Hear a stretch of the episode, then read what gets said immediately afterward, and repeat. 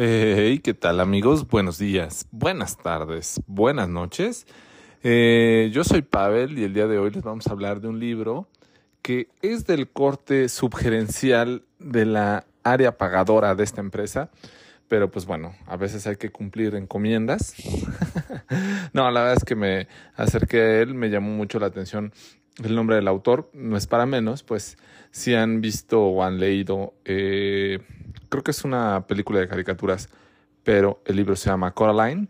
Sabrán de quién hablo. El autor es Neil Gaiman y ahora este libro que tenemos se llama Stardust, publicado en el 97, si no mal recuerdo. Ay, perdón, se me va la fecha del año. Pero bueno, esta edición que yo tengo es del 2017 en tapa blanda, eh, la editorial Roca de Bolsillo.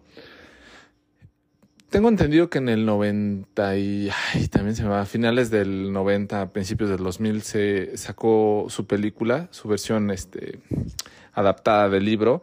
Creo que no tuvo tanto éxito, creo que sale por ahí Kirsten Dunst, que ha de haber sido como lo más relevante, pero a mucha gente no le gustó. Pero realmente eh, este libro me gustó mucho.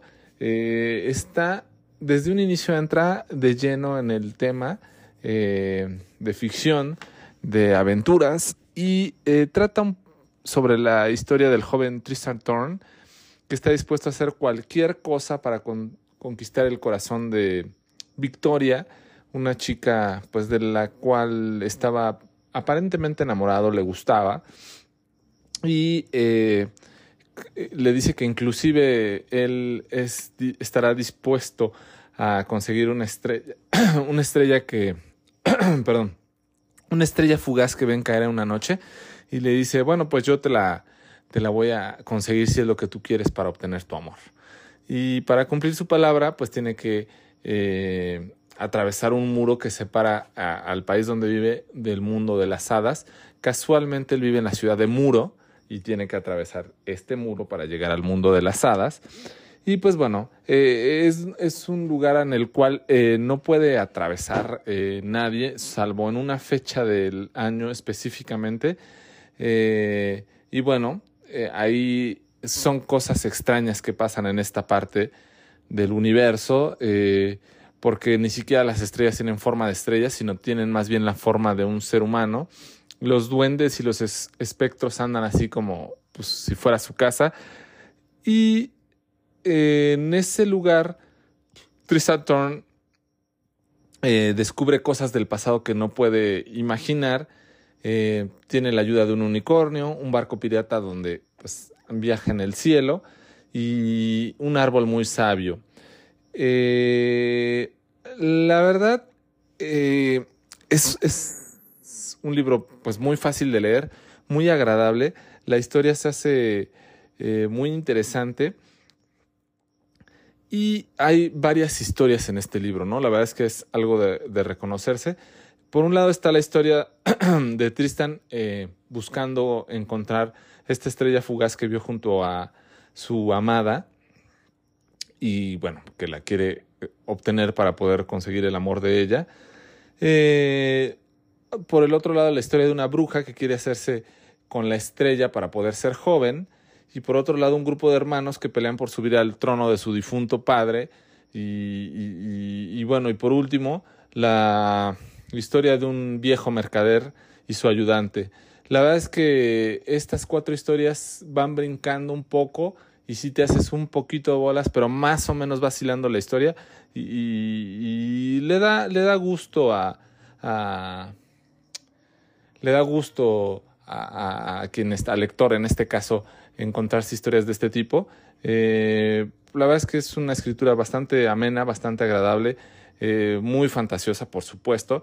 Eh, y bueno, lo, que tiene Neil Gaiman acá es que te, es como un tipo cuentacuentos que te va llevando todo esto, hasta que finalmente, y después de una larga travesía de Tristan Thorn, consigue que esta estrella fugaz lo quiera acompañar al país de Muro, para que él pueda cumplir su apuesta o bueno, su promesa con su amada Victoria de demostrarle su amor, llegan al pueblo de Muro y pues resulta que pues ya llegan increíblemente y muy sorprendidos todos porque consiguió Tristan Tron encontrar a la estrella fugaz que casualmente no era una estrella fugaz, sino era una mujer. Y llegó con ella al pueblo de Muro, eh, busca Victoria y pues le dice, oye, pues este, he regresado y he conseguido pues lo que te prometí. La mujer, o bueno, la chica, así como que ya no tan sorprendida, dice, este, bueno, es que, bueno, ¿qué pasa? O sea, o cuál era la razón. Es que yo no pensé que fueras a hacerlo. La verdad es que yo nada más te lo propuse como una broma y pues resulta que yo ya estaba comprometida con otro hombre. Y eh, pues Tristan le dice, no, no, no, no te preocupes, yo nada más lo hice para pues demostrar que tengo palabra, no realmente no es que como que tuviera un amor o una fijación por ti. Sin darse cuenta Tristan, o quizás se daba cuenta entre el camino que llevó con, con la chica que era la estrella fugaz, que ella estaba enamorada de él y todo lo estaba haciendo por Tristan y que pudiera cumplir su promesa ante Victoria. Resulta que la estrella fugaz conoce a Victoria y le dice a Tristan después, pues ya conocía a, Victoria, pero pues ella está embarazada. Y se queda muy sorprendido Tristan, ¿no? De cómo tú sabes que ella está embarazada. Y dice, bueno, pues son una de las ventajas de ser estrella fugaz, pues bueno, puedo ver ese tipo de secretos. Y entre otras cosas, y la verdad es que muy interesantes al final del libro, pues resulta que la madre de Tristan Thorne, a pesar de ser, pues, por decirlo así, una mujer de pueblo normal con sus actividades y labores como ama de casa, pues resulta eh, revelándole al final de la misma a Tristan Thorne que ella es eh, heredera o dueña de la posesión del trono de, del reino en el que están. Y pues bueno, realmente el que tendría que reinar o ser eh, rey sería Tristan lo cual Tristan eh, muy graciosamente le dice a su madre, no, no, no, no te preocupes, yo no quiero reinar aún, me quiero ir a recorrer el mundo y varios eh, constelaciones. Y después regresaré a ver si, si este, se me apetece gobernar. Y se va con su amada estrella fugaz a recorrer eh, ese mundo, ¿no? al final, pues bueno, como buena novela de fantasía, llega al reino eh, prometido y a pesar de que su madre hizo un excelente reinado durante muchísimo tiempo en el cual estuvo recorriendo Tristan todo el universo o el mundo, este, pues ya finalmente él es rey y gobierna de la mejor manera para sus este, aldeanos, ¿no?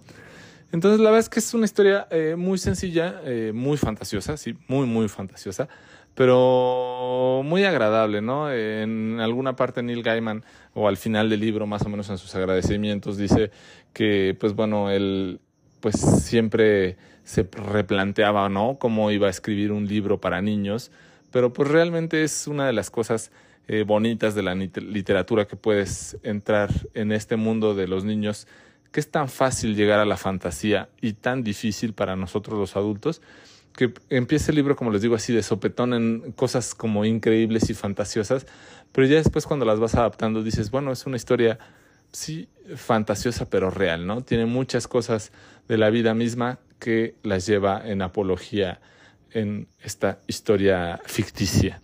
Y la verdad es que pues, no, no desmerece nada, ¿no? Es una historia eh, pues muy, muy bonita.